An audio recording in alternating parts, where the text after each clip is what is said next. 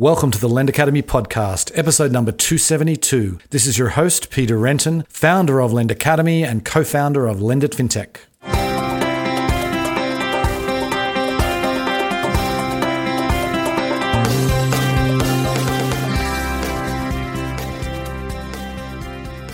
Today's episode is sponsored by Zest AI. The world's most innovative lenders use Zest AI software to increase approvals, decrease losses, and automate their lending. Zest AI software delivers powerful risk prediction and borrower assessment for fast, accurate credit decisions that result in more good loans and fewer bad ones. Deemed the gold standard by regulators, the Zest model management system brings together everything lenders need for easy, compliant AI adoption and effective credit model management. Find out more at zest.ai. Today on the show, I am delighted to be talking with Joanne Barefoot and David Eric. They are the co founders of AIR, the Alliance for Innovative Regulation. And I wanted to get um, them on the show because Joanne, Joanne, who is obviously many of you know, she was on the show two and a half years ago. But since then, she has co founded AIR, and they're really, it's a really interesting organization. It's a non-profit. They ask the question, what if financial regulation could be more effective and less expensive at the same time? And we talk about what they mean by that. We get into the RegTech manifesto they published uh, over the summer. Uh, we talk about digitally native regulation, what that means, what it's going to look like. Joanne actually talks through an example of how it can actually work. We talk about the tech sprints they're doing, how they're really uh, helping with you know, financial crime. We talk about how they see the, the relationships with some of the banking regulators uh, and much more. It was a fascinating episode. Hope you enjoy the show. Welcome to the podcast, Joanne and David. It's lovely to be back. Thank you, Peter. Yes, thank you, Peter. It's great to be here. Okay, thank you. And it's great to have you back, Joanne. Uh, I know it's been about uh, two and a half years since we last had you on. That time has flown.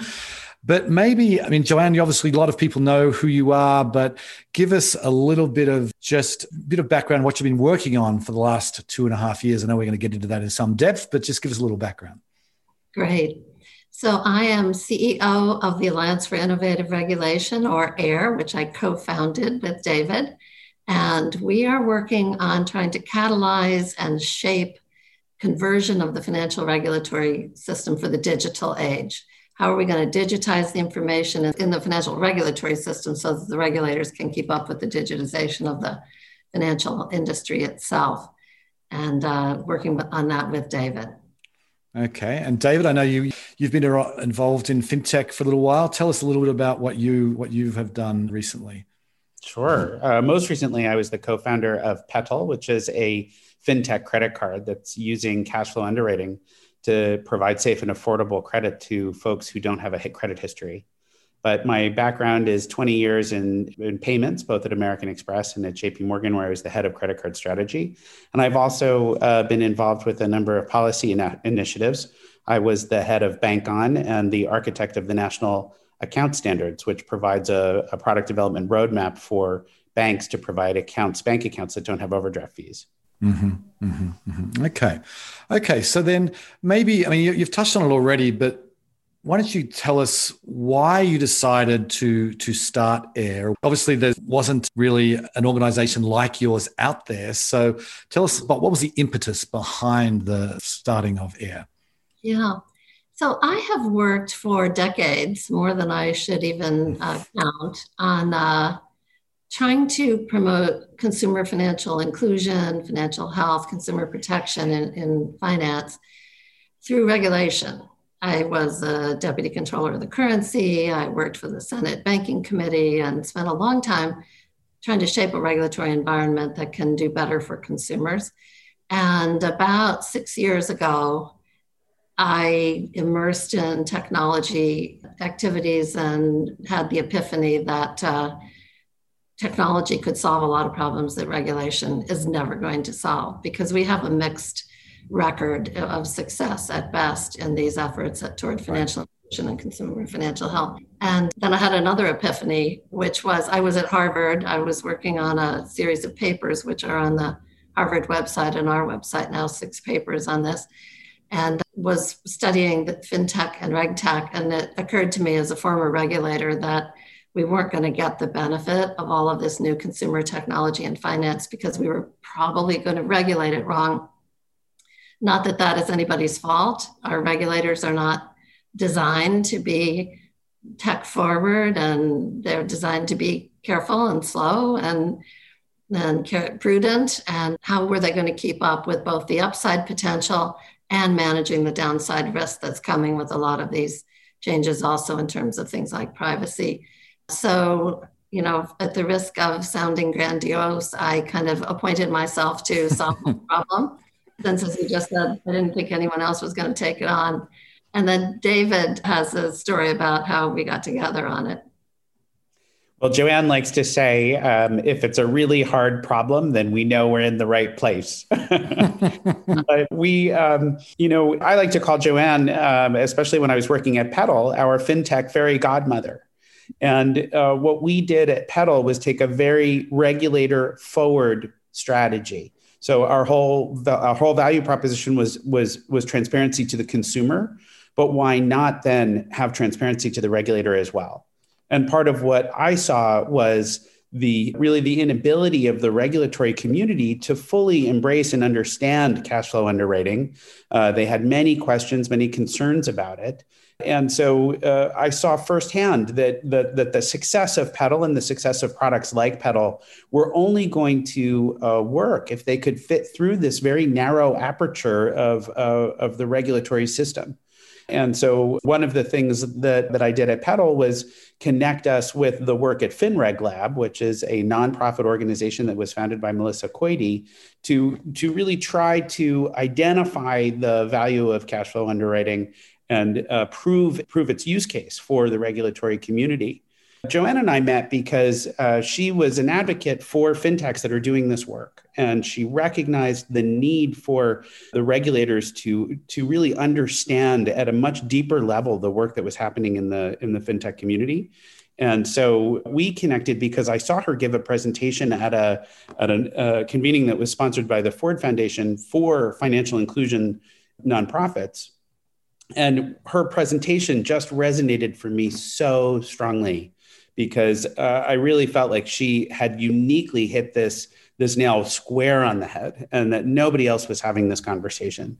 So when Joanne uh, shared with me that she was interested in or thinking about starting a nonprofit that would really dedicate itself to this question, I immediately put up my hand and said, "Joanne, we should really talk about this. This is really exciting." Right, right. Okay. So, and I want to kind of delve right into it because, you know, when we last chatted, Joanne, and I, you, have always been very optimistic about the the future of uh, for, of the regulatory system that we have, and uh, I, I, I, myself have not been, and I, I kind of felt like we we have you know I, always thought that there, there was just too many stumbling blocks. It's too complex in this country.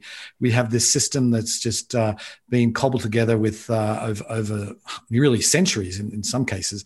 But you, you, I want to talk about the RegTech Manifesto because this when I read this and I haven't read every single word, but I, I have I have gone through it and it's I mean, I, I feel optimistic after reading this.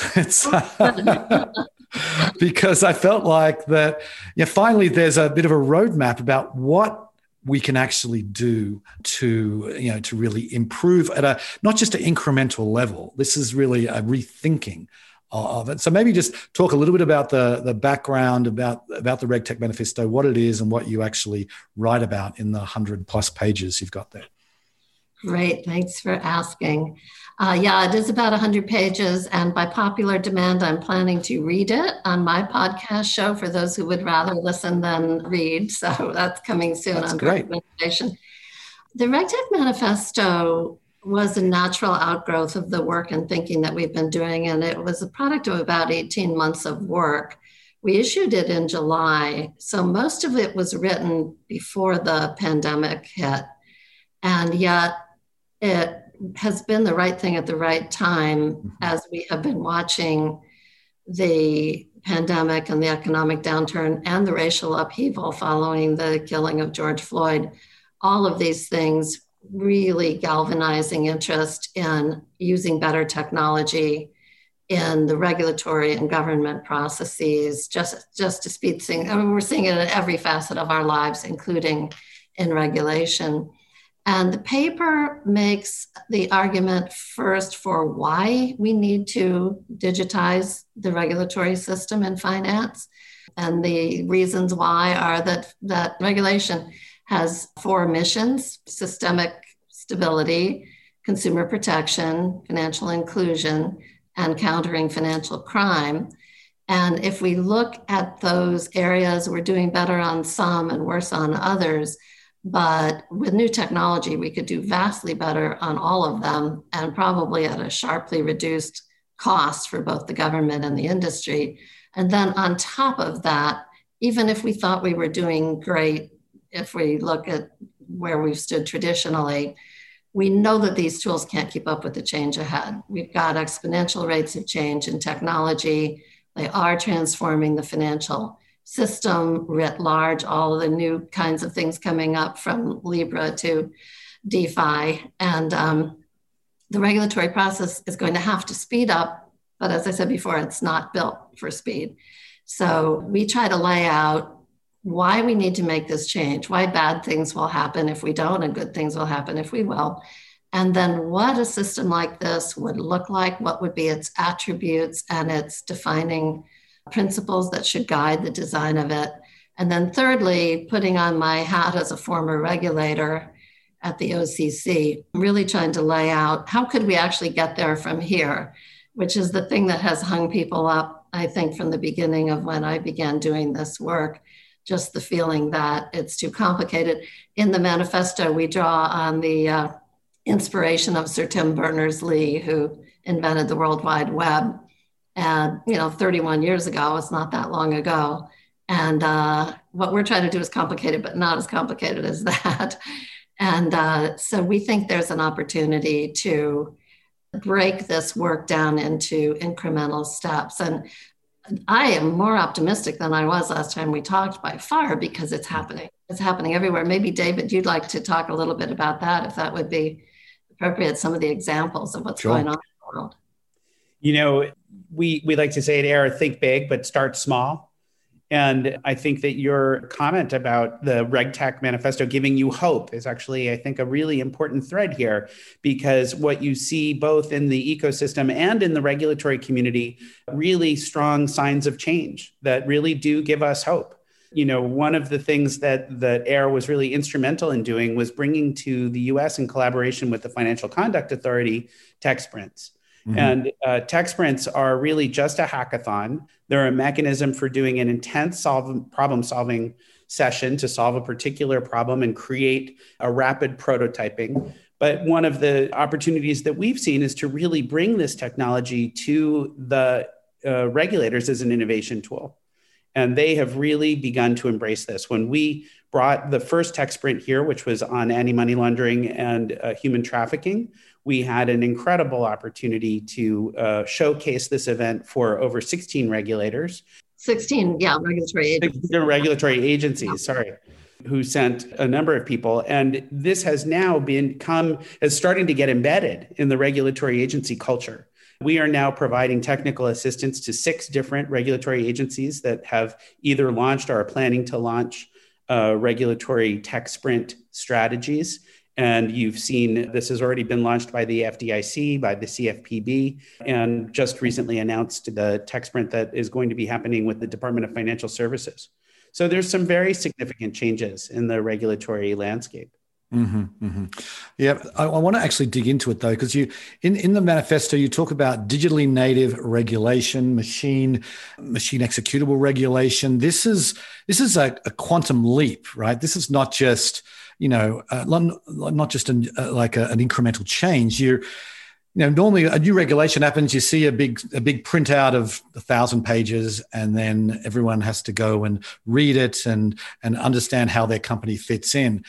What I would love you to do is paint a picture for us of what digitally native regulation looks like and how it works in the real world.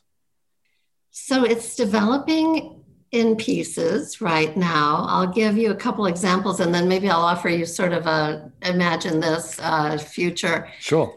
one of the exciting innovations this year has been the G20 tech sprint, which they've done with the Bank for International Settlements and other partners, Monetary Authority of Singapore and others.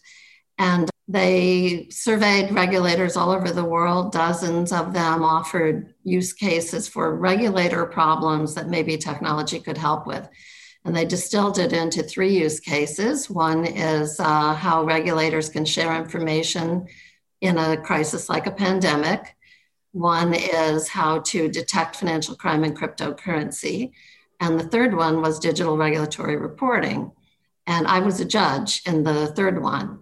And in the course of reviewing the submissions that came in, I was astonished at the sophistication of the approaches that world class companies are ready to take to try to bring us machine readable regulation. So you can tag the regulation and a machine can figure out does it apply to my startup or my bank or my product?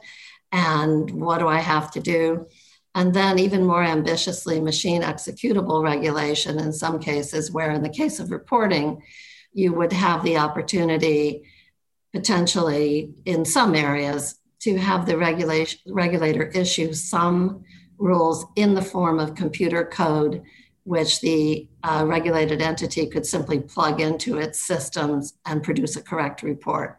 The FCA pioneered this idea at the end of 2017.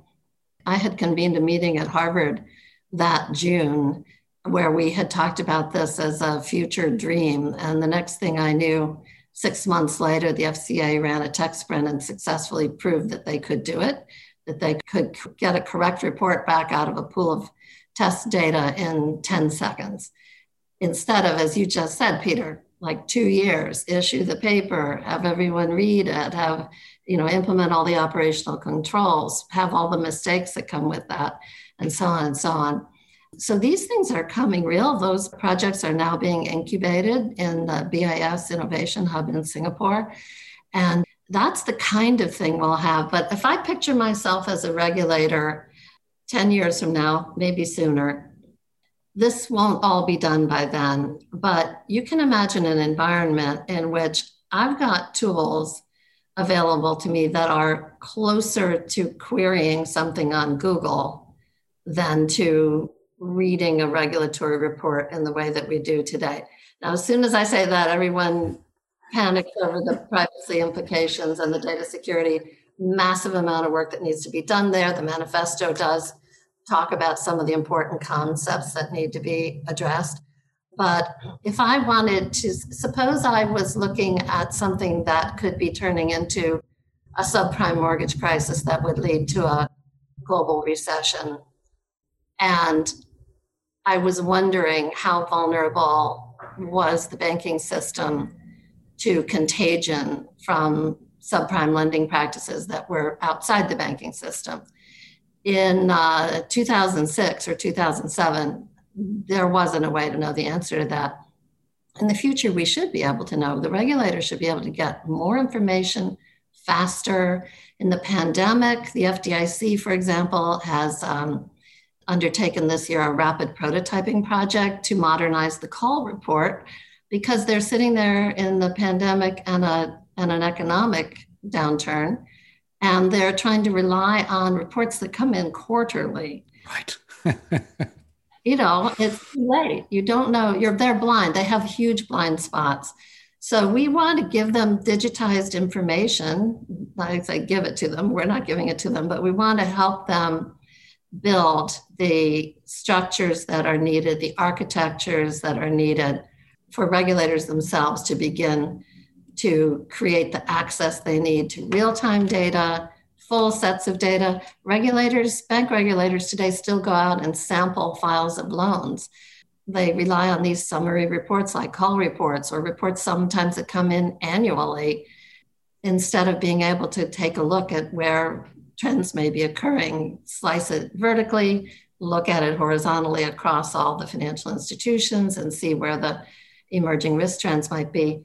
That's what the future of regulation should be like. And I should should say, bringing AI into that data, get the mm-hmm. data extracted from the silos where it's all locked up and imprisoned today, and into forms where we can run machine learning and natural language processing over it and find the financial crime or find the patterns of unfairness or find the patterns of emerging risk. Peter, at its core, we have the technology. This is the technology right. that's being pioneered today by fintechs and regtechs, yep. right? You know, what, what we want to do is help the regulatory community embrace that same technology and it requires some structural changes. And that's what we outlined in the RegTech manifesto. If you want the regulators to have access to the benefits of AI, then you need to build a system that is interoperable. And it requires that that system sit on a data layer that uh, is is standardized. None of this exists today. And so this is what we are uh, off to to build. This is what we're off to try to help the regulators put in place. And when you say that, David, do you mean what what exactly is AIR's role here? Are you acting as an advisor? You said you said like help them build. I mean, are you are you helping them build this? I mean, what what's the role exactly of AIR? Right. We we are not, you know, like a you know a giant consulting firm that builds right. you know regulatory system. But we we see our role as uh, thought leadership and also as exercising the test and learn use cases that can help the regulators gain confidence in some of the early steps that they need to take. So, uh, our sprint strategy is very much a part of that in terms of helping the regulators see that there's not only a different innovation tool that they can use, but then you can actually produce a digitized prototype that can help solve that individual problem and help the regulators uh, uh, embrace the digital solutioning that's possible. Mm-hmm. The other thing we're doing is a tremendous amount of convening across these silos. So we, we the regulators increasingly want to come to the table. As you mentioned, in the United States, we have a lot of regulatory agencies. You know, they have interest in sitting down, talking with technology people, talking with industry people and innovators. And I want to emphasize the manifesto was issued like Tim Berners Lee's original paper on the World Wide Web as a request for comments. And we're getting comments from all over the world that you can come on our website and comment and also make notes in a Google document if you want to. But outside of that channel, we are just finding that people are reading it, reaching out, we're meeting new kinds of people, we're building a community of people who have the will and the ability to really make this happen. And many of them are regulators, many former regulators, policymakers, as well as lots of people in the industry. Right. So our role is to be a catalyst and a, and a helper. Mm-hmm. At the end of the day, the, the regulators have to have to do this work internally, but uh, as a catalyst, we're helping them uh, build their readiness for right. this for this event. Right, and and and yeah, and on that, you know, I mean, in some ways, this is a this is a very good timing because. You know, I know that um, you know, Joanne. You've spoken to both, uh, you know, um, Chairman McWilliams from the FDIC and uh, Brian Brooks, the acting head of the OCC, and you know, with both of those people, from my perspective, seem to be the most forward-looking leaders that we may have ever had from in, those two agencies. So, I mean, it seems to me that you're getting like there's not there's there, there is an acknowledgement that yes you are right we need to change. And is that what you're you're hearing from from those two agencies? Definitely so and from the other agencies as well. We have recent podcasts with those two leaders and also with the chairman of the national credit union administration rodney hood who's very very committed to innovation as well.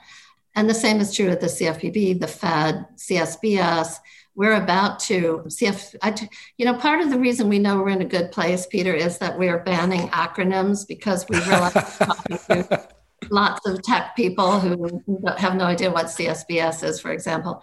So CSBS is a conference of state bank supervisors. We actually made an exciting announcement two weeks ago with the New York Department of Financial Services yep. uh, and CSBS that we're putting on a sprint with them on a COVID driven problem they have, as we talked about before. How do, how do they get information faster, especially from non banks in a time of crisis? And uh, so we're going to do a tech sprint with them focusing on a starter use case in cryptocurrency. And we'll be doing that early next year. Right. But yes, this, this current group of leaders are very, very focused on innovation, and some of them are not shy about moving quickly, really. Right, exactly.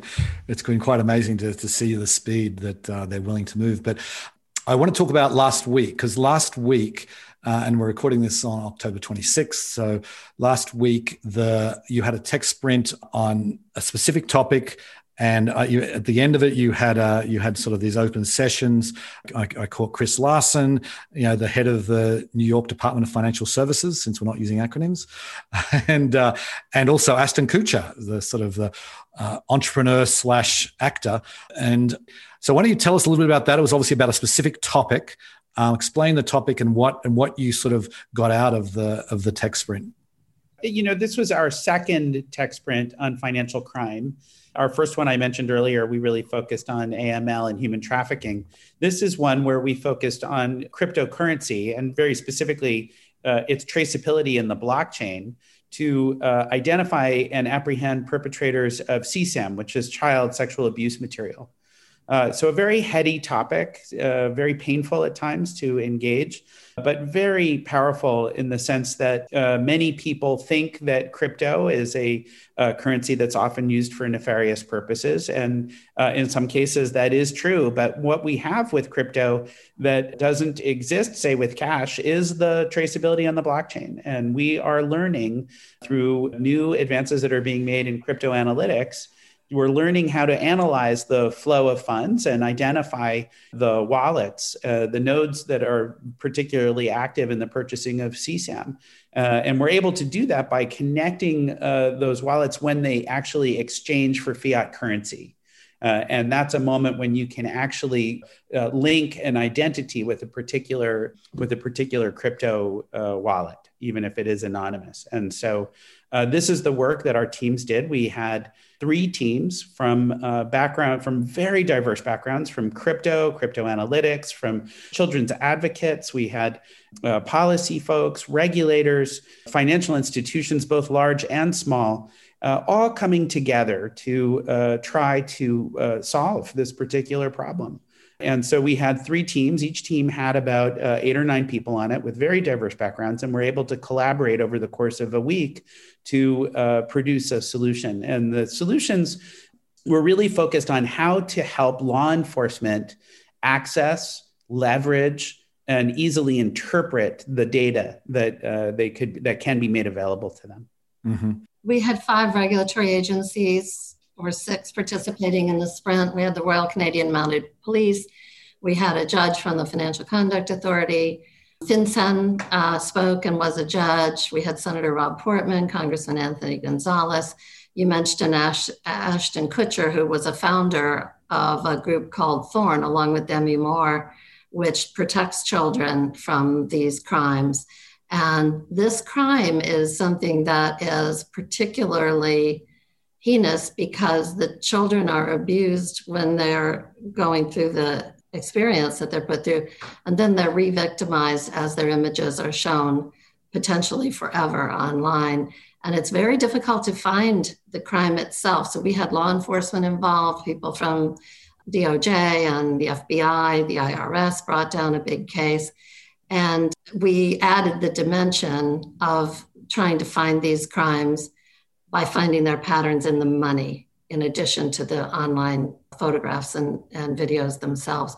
And we actually did have one of our teams find some live leads. This was beyond our expectations when we started, but developing these technology approaches, they found what appears to be some live uh, CSAM crime underway, and we were able to have that analyzed by Chainalysis, which was a partner, as was Ripple. The whole idea came from Ripple, and uh, referred to law enforcement. So it's possible that this effort may have saved some children already. And then the winners are going into presentation to FinCEN to drill down further with whether the tools that they, how the tools they developed might be right. uh, use in law enforcement. Right. Now, I remember I was listening to your remarks on Friday morning, Joanne, and you were what, what was striking to me is that you've got people like you've got people who, who are, are focused on CSAM and they've got that that's that's their area of expertise. And you've got people who are focused on crypto and that's their area of expertise. And then you've got other other people who are focused on on you know catching these criminals. And like they don't they're siloed in from that. They don't really have the knowledge of the others. And so it, seemed like what you were trying to do there that was most striking was to bring together all this expertise but have them cross pollinate so they so the crypto person now understands about you know csam crimes and and, and vice versa. Exactly. That's the key to the to the tech sprint. It's crushing the silos and bringing and it's especially bringing the tech people to the table. In the regtech manifesto we have a section where we said the technology people need to be in the room where it happens when we're doing financial uh, regulatory policy. And they aren't usually. Right. But when you put them in that room they'll have a different idea than the rest of us who may be lawyers or or policy people are going to have on on how you might be able to get at a, a complicated problem. Right right. No, that, and that, part that, of this peter is that you build lasting relationships. Mm-hmm. you know at these tech sprints you know you're not only building relationships you know between regulators and market participants between market participants and subject matter experts but also between the regulators themselves. Right. Even virtually this one was virtual. The one we did last year was live and even without being able to grab a beer with each other or whatever uh, people made friends and they're going to keep working on these problems Right, right. No, that, that, that's uh, you know, in the virtual world, we're we're all used to it now. So it's it is something that uh, you know we you know we we find that uh, people are, I think, pretty open for the most part to to creating new connections virtually. We've we found that here at Lendit where with our events. It's been uh, we've been really pleased to see that the people are willing to do that. So.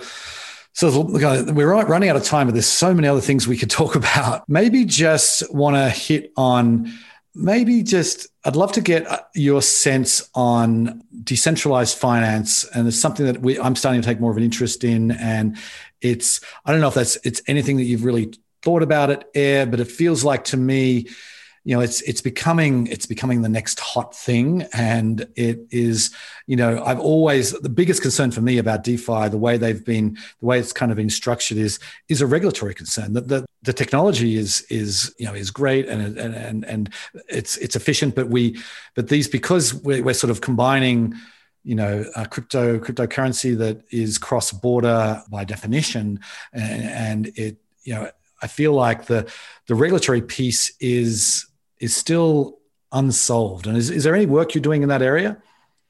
Broadly, so yes, not. I mean, we haven't had a project on DeFi, but we think it it really reinforces the case we're making that we can't sit around waiting for bad things to happen if you know if there might be some ahead. We really need to be gearing the regulatory capacity to move quickly without choking off, without moving too fast and, and choking off good things. Uh, DeFi, crypto itself, uh, Libra, the Chinese have, I know you spend time in China, they've already got their e-yuan out there. We've got proposals for a digital dollar in the United States and programmable money and central bank digital currencies under discussion in many parts of the world. How are we going to regulate these things? Yes just really there's a, there's a lot of smart work going on at both the SEC and the the CFTC. Sorry from the acronyms, but um, on using artificial intelligence to begin again to understand patterns. But to do that, we have to get the information in accessible form. So we are really interested in both the upside opportunity of these things and also, which, you know, some of this just can be such a democratizing force if we do regulate it right, driving down the costs of intermediating financial transactions, taking friction out of it. Again, think of the World Wide Web analogy, uh, but fraught with possible problems too. The regulators are, we talk about this in the manifesto, the regulators are going to need new skills, new training. Right. New ways of collaborating with each other, with the industry, it's going to be a, a big a big shift, right. but necessary and and exciting. And frankly, I think the field is attracting tech people because tech people like uh, interesting, worthwhile problems. Right. To, and we've got a lot of them. yeah. No, it's, it's it's a challenging problem on many levels. So so maybe maybe David, last word. Um, would love to kind of get a sense. I mean, you talked about the the CSBS and NYDFS tech sprint, but what else what else can we see coming out of AIR down the track? Well, I think what we're working on right now is identifying a series of projects that can really put in place the ideas and the resources that we outline in the, the RegTech manifesto. So really, we're, we're working on a couple of ideas to, to make them very concrete make it into a particular project, a demonstration project that can help people really better understand what we're talking about mm-hmm. and help regulators understand the, the first baby steps that they can take to actually begin to achieve uh, digitally native regulation. Right. And I right. think we may have forgotten to say, Peter, that we're, we are uh, launching this phase as what we're calling the regulatory design project. So let's take these ideas and then figure out what is the work that should be done first, concretely, as David said. What are the places where there's the biggest missing link that's holding back progress? And AIR is going to try to take that on with partners and including launching a series of webinars called the Re- Regulatory Design Series. We'll drill down on all these topics. Interesting, interesting. Okay, well, we'll have to leave it there. Um, I, I, am actually more optimistic than I was uh, uh, last time we chatted, Jo Ann. So I, I, really appreciate you coming on the show, sharing all this uh, fascinating work you guys are doing at AIR. So thanks, Jo Ann. Thanks, David. Appreciate your time. inviting us. Okay. The art of the possible, Peter. Indeed. Okay. See ya. Thank you. Bye. It really struck me after I hung up with uh, Jo Ann and David that really what's amazing in, in what they're trying to do is that the cost of compliance is what you, you read about this all the time. You know, banks, fintechs all have to deal with huge compliance costs. And you know, th- there's really no way around it. There has been no way around it. But what AIR provides, and and what what Jo Ann and David just pointed to there, is that it, there is a there is a potential future where that can be changed, and and changed quite dramatically. If we're starting to have this be, you know, imagine like a you know digitally native regulation where there's APIs involved, and you really you can know with certainty how your operation is going to be impacted by new regulation.